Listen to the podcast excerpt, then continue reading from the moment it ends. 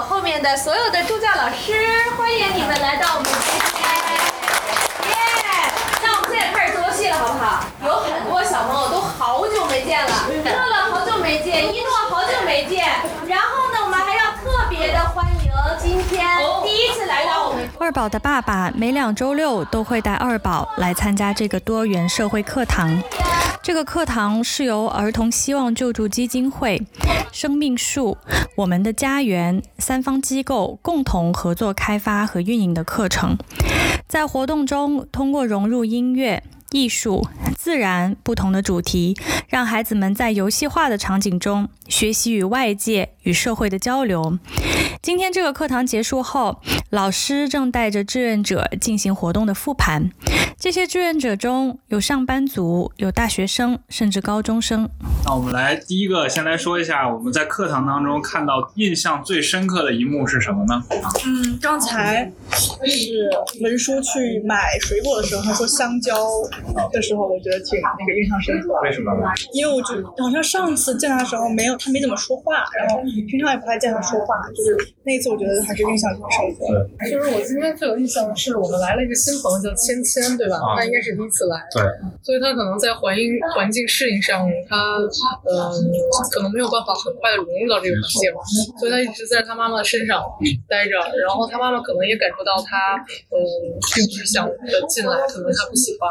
所以他跟他妈妈呃他妈妈和他爸爸可能有几次想要把他领走，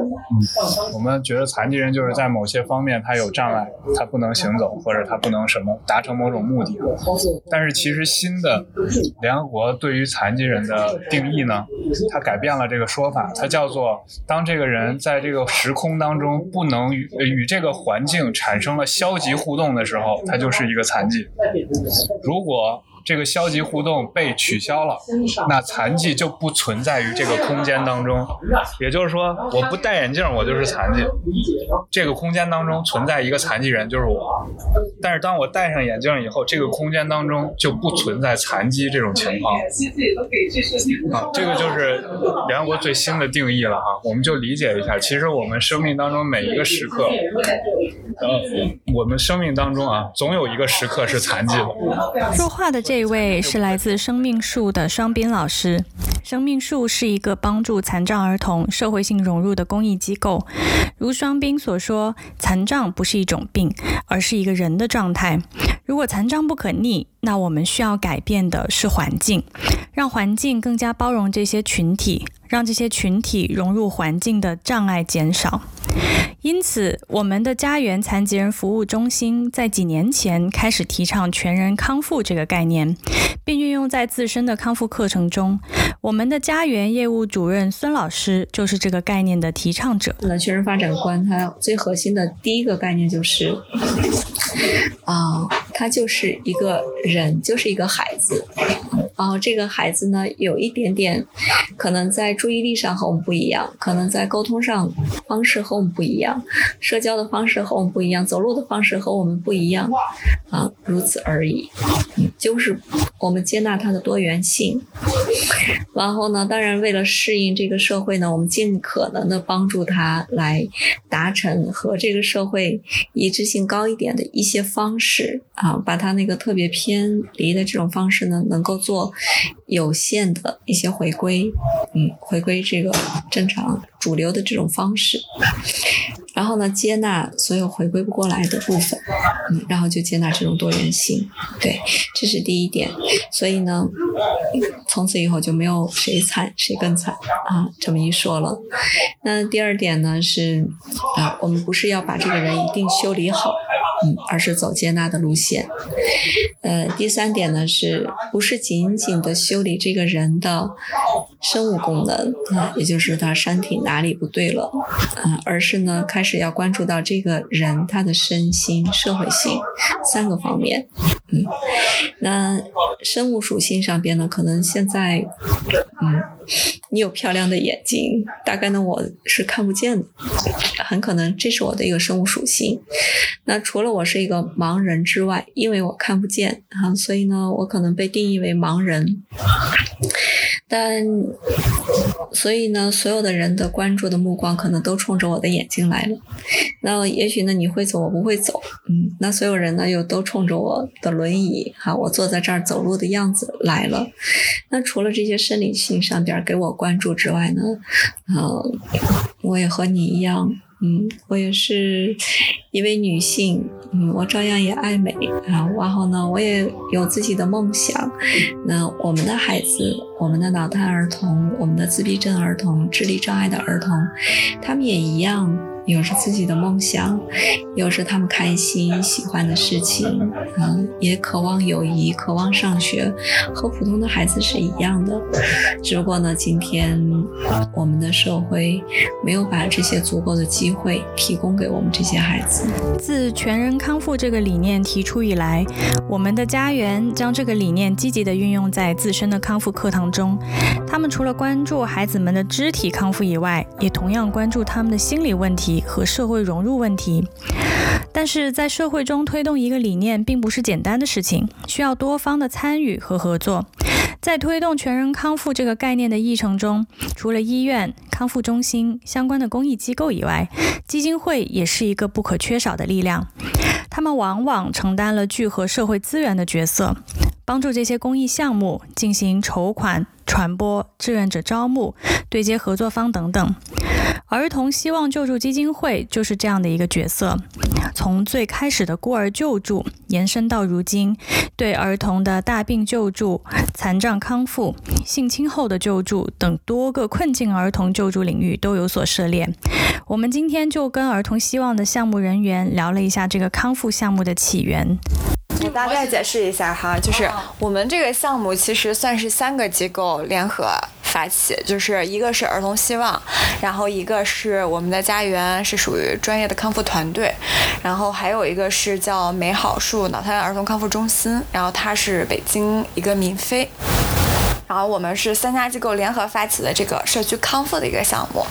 然后为什么需要三家机构联合发起呢？就是说，单靠一个机构都不行，嗯，就是没有办法做这个事情。就比如说我们在推的是一个全人康复的理念，就是对于这些心智障碍的孩子，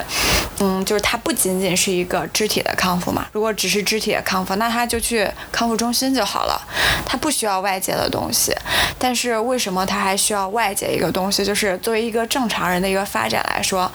他除了他肢体的康复，他还有身体、心理的需要、社会的需要，这些都是要有的。但是康复中心没有办法去满足他这个东西，所以说呢，呃，我们三家机构是这样，就是，呃，我们的家园是负责专门负责孩子的康复的部分，然后呢，美好树脑瘫儿童康复中心是负责社会性，就儿童的社会性，然后包括家家长的。心理这一块儿部分，家长陪伴啊这种的，然后呢，我们儿童希望可能是负责社会资源的链接，嗯，然后当我们三个，呃，融合在一起，共同的相当于服务于这个项目的某一个部分。它才是一个完整的一个项目。我们以前救助的孩子是属于孤儿，嗯现在孩子他是都是有家庭的。但是我们救助的孤儿的过程当中呢，因为他们大部分都是身体有疾病的，被遗弃。对，然后呢，可能嗯，也也可以论为这个心智障碍的一个大类，因为我们之前的孤儿就是就各种各样的。嗯，就是什么，也不完全算心智障碍，但是有一部分是，比如说像脑瘫的，然后自闭的，然后唐氏的，这可能都纳入心智障碍，但是可能还有别的病，什么脊柱裂，然后脊柱侧弯的，肛门闭锁的，就各种各样都有，所以说它其实，嗯，就是。做了一个救助群体，稍微有一点点的改变。以前家园是我们救助的孤儿的康复师，就是以前我们的孤儿都是在家园那边做康复，然后我们可能最开始是从跟家园，但是那个时候只是说家园是只是为我们的孩子做康复。然后只是后来就是我们这个项目在转型，一八年转型的时候，我们才开始考虑，就是我们联合起来做一个项目。在这个全人康复的项目中，儿童希望主要在项目的筹款、传播。以及项目的规模化等方面承担了主要的角色。虽然有多方联合，但在推进过程中依然困难重重。其中最大的困难之一就是筹款。项目人员告诉我，在社会大众的认知当中，还是更倾向于捐款给一些救助型的项目，而对于这种康复类、发展类的项目，大家的积极性还是不高。而另一个困难就是针对受助群体、社工。志愿者包括公众去传播全人康复这个理念。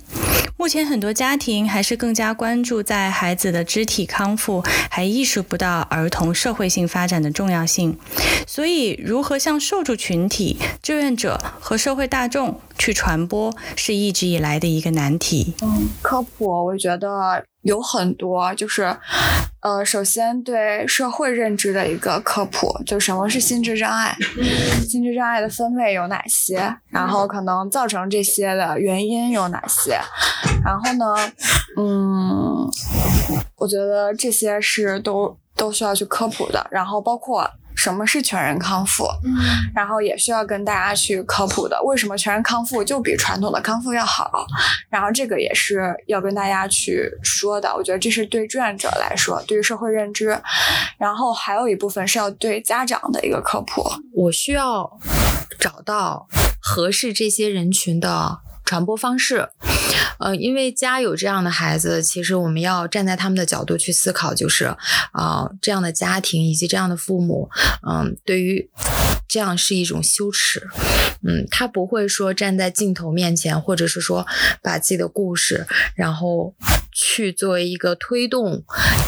这类人群，然后把他自己当成典范去说，嗯，二个一个是我们要找到适合这类人群啊的传播方式，然后再有就是科普科普哪些点，因为现在就是大家对啊心智障碍这个群体，呃，从一生下来，包括他长大的这个过程当中，因为他们都是在不断的需要，那人的需要都是会有很多身体上的、社会上、精神层面，呃，然后认知层面、学习层面。那其实对于这样的孩子，他们也是一样的。那他们的难度就在于，我们的难度就是成长过程当中需要不断的资源，呃，然后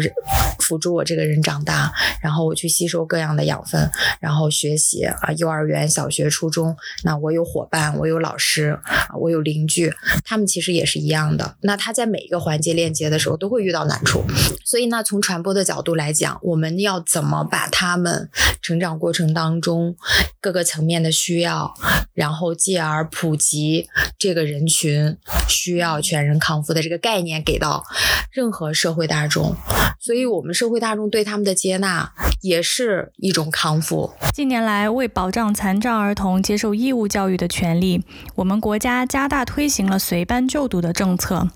然而，孙老师告诉我们，即使有了政策的保障，要帮助这些孩子融入到学校，还需要多方面、系统性的努力。现在呢，政策的层面已经到位了啊，就是我们的政策去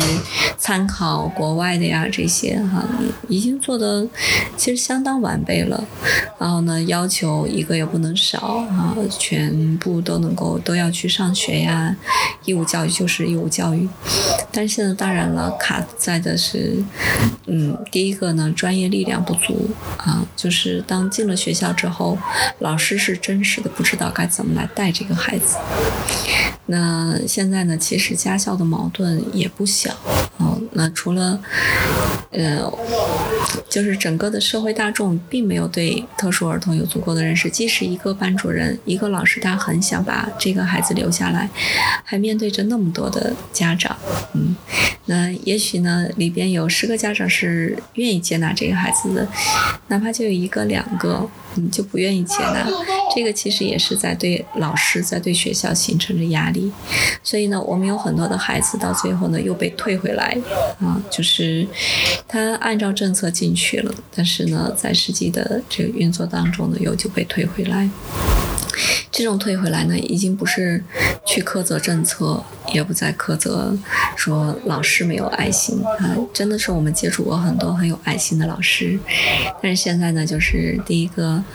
啊，咱们的发展的这个阶段，嗯，没有那么多的专业人员能够支持得起来我们的孩子。对于基金会和康复中心来说，他们遇到的困难是一个系统性的挑战，社会的认知更新、专业老师的培训，这些都是需要政府、公众和社会力量长期不懈的努力才能看到改变的。但康复师小怂告诉我，他每天的挑战是来自于一个个具体的家长。很多我们认为能力非常好的小朋友，阻力都来自于家长过度保护，就是因为他觉得我不懂这一块儿，你说的这个超出了我的认知，我不我就选择性就是谨慎的选择先不干。比如说，我们认为，哎，这个小朋友在一个学步车里面走一个月左右，他再下来之后就可以自己走得很稳了。但是家长就会说，啊，不好吧？我看群里都说。嗯，会变形，然后走路姿势会异常，然后当你跟他无数次的强调，然后甚至把案例放到他面前的时候，他仍然不信。然后这个小朋友就每天就在那儿爬呀爬呀爬，然后他都该走了，但是他又一直在爬，然后我们就会很很着急，因为这个阻力是来自于家长。他在我的课上他接受用这个学步车，但是回家之后他就不用了。可是，一节课才四十分钟，他需要大量的时间来堆积。但是家长不能配合，你就没有办法。会有那种从两岁半就来，然后现在已经八岁了，仍然不会走的。然后按照他的这种程度的话，其实不应该，他就是拄着拐杖，他应该能走得非常好。确实很很大的阻力是来自于家长。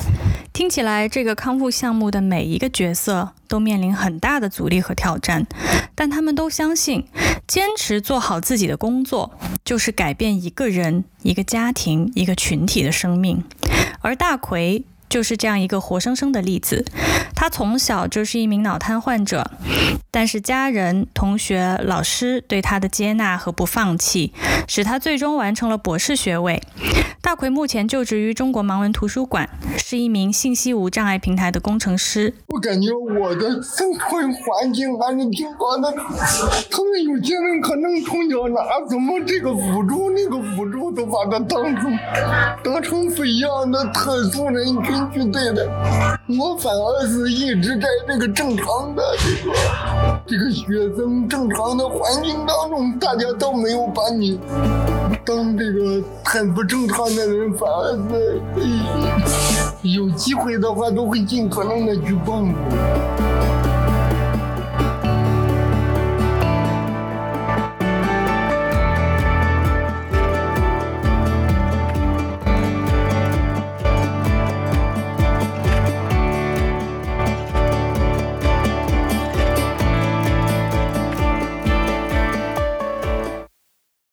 我第一次看到，我想一下，应该是西西吧。我第一次跟西西，然后他有一点偏瘫嘛，我就跟西西妈妈一起陪西西玩那个摇大绳。然后西西刚想蹦，然后西西妈妈说：“哎，不行，医生说他不能蹦，他小脑不可以。”然后我当时就，他很了解他，他很爱他，同时他希望把他。他很希望，就是他在相处过程中，其实忘记了他是一个有偏瘫的孩子，但是要蹦起来的瞬间，他想哦不可以，要不然他可能差点就蹦了。就是他们那种对孩子那种了解，你无法想象他们每一个细节。就像今天有有志愿者说，孩子好像没有任何表情，但是妈妈却知道他要上厕所。品梅是这个项目的志愿者之一，在外企工作的她，平时上班非常忙碌，但是周末只要有时间，就一定会来这个课堂上当志愿者。三年前，品梅去到一个孤儿院，那是她第一次接触到这么多残疾的孩子。就是你在日常生活中，包括你在这儿，你很难有机会一下子看到二十多个残疾孩子，比这儿要多很多。每一个人都带着那个助听器，然后还有唐氏综合症的，还有的孩子只有一只眼睛，另一只是空的，直接挖掉了。我当时非常非常震撼，不能用惨这个字形容，但是我真的没想到我会看到这样的画面。然后我是一个很难哭的人，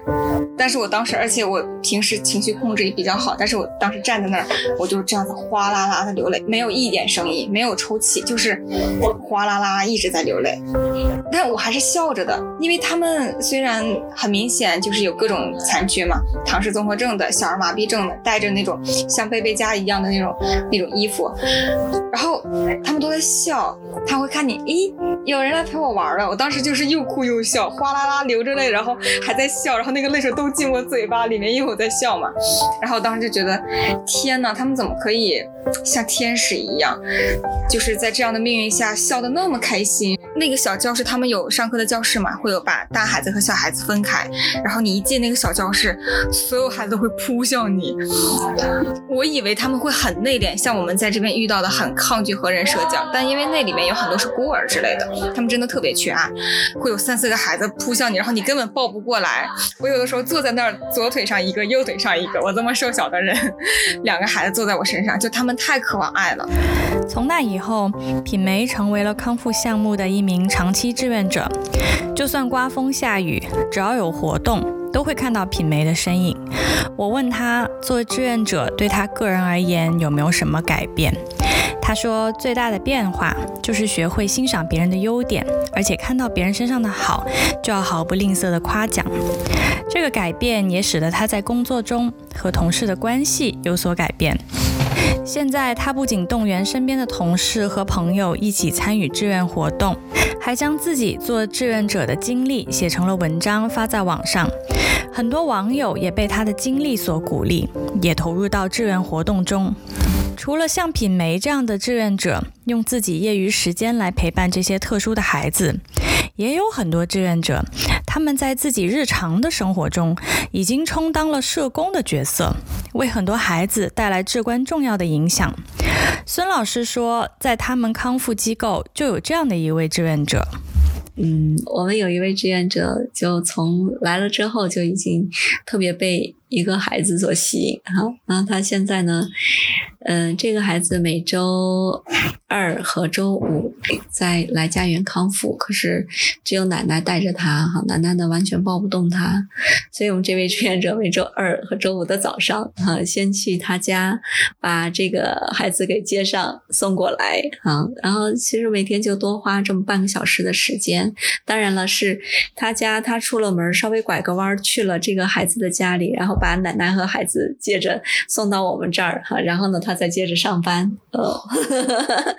就是比原来他走这条直线呢会多出来半个小时哈。每周呢，相当于是他拿一个小时，每两次嘛哈，每一次呢会多半个小时，他要拐一个弯儿，嗯，然后再这样子走过来，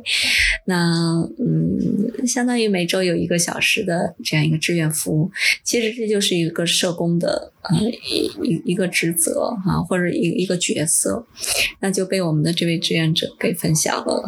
在不可能和不方便之间哈，大概最多它也就是一个不方便给您带来的哈，就是给这位志愿者所带来的就是一个和原来的那么方便的通勤相比，就是一个不是那么方便了啊，或者多了那么一步。哎，但是给这个孩子所带来的就是一个从零到一的变化。他今天能来还是不能来？采访过程中，我曾几次去到康复中心，见到许多特别的家长和孩孩子。家长们的脸上丝毫没有对孩子不耐烦或者是抱怨的情绪。每次见到他们，总是非常耐心地对待，不管是自己的孩子还是别人的孩子。其实我很好奇，这些家长会不会觉得这样的事情降临在自己家中是不幸的？但是二宝的爸爸说：“我们的孩子就是上天给的礼物，这个礼物是有大有小的，包装不一样，形状不一样，但是我们都要接纳，并不是觉得哇，他是出生就很。”这份礼物一打开，这个礼盒很耀眼，就喜欢；或者说这个礼物看上去很平庸，我们就嫌弃。这怎么可以呢？这不行的，因为必定了自己的这这个骨肉嘛。另一位家长彬彬的妈妈也给了我一个很震撼的答案。我觉得就是可能我小的时候就特别喜欢小孩子，我那会儿放暑假的时候有时候就。去那个呃家长的单位有幼儿园，就去幼儿园帮老师看小孩儿，然后那会儿就喂小朋友吃饭，然后我觉着可能因为我太喜欢小孩儿，太喜欢洋娃娃了吧，老天就给我长一个，给我一个永远长不大的孩子，让我永远就有的玩儿。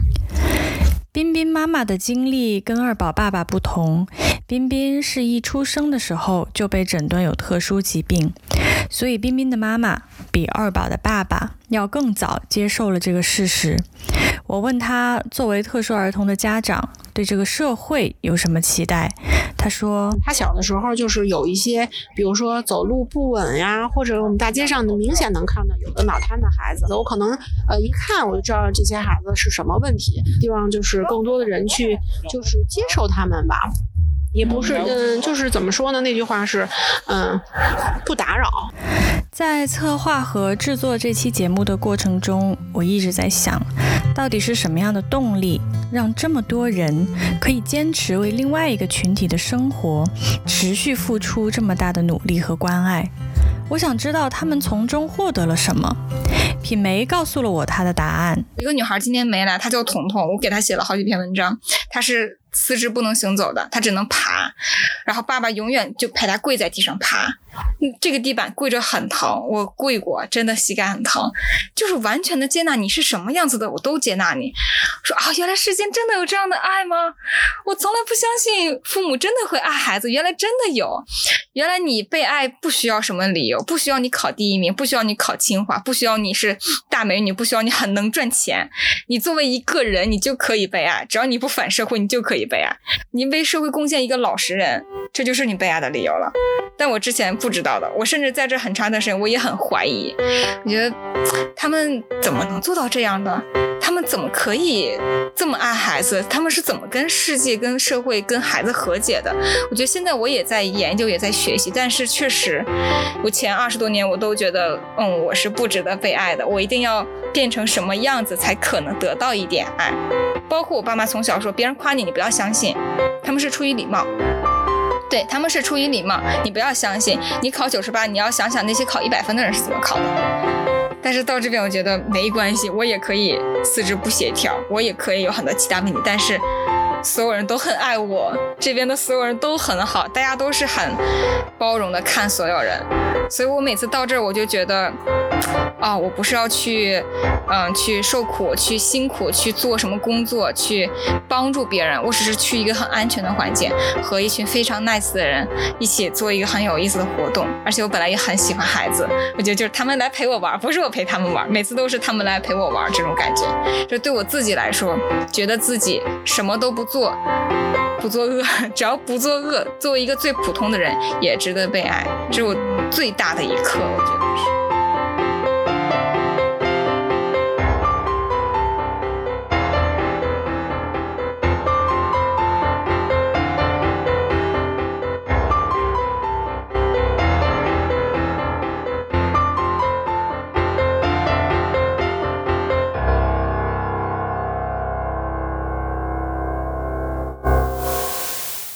以上是第一期节目《成为桥梁》。如果你有任何想法或者评论，欢迎在节目下方给我们留言，也欢迎在喜马拉雅、小宇宙。苹果播客等播客平台上关注并收听我们的节目。除了音频节目以外，未来我们还会推出公众号、线下活动或者更多的媒体形式，敬请期待。如果你对节目中提到的公益项目感兴趣，希望成为志愿者或者为项目进行捐赠，请在节目下方的文字介绍中找到对应的机构介绍，并主动联系他们。我是这期节目的主播艾菲，我们下期再见。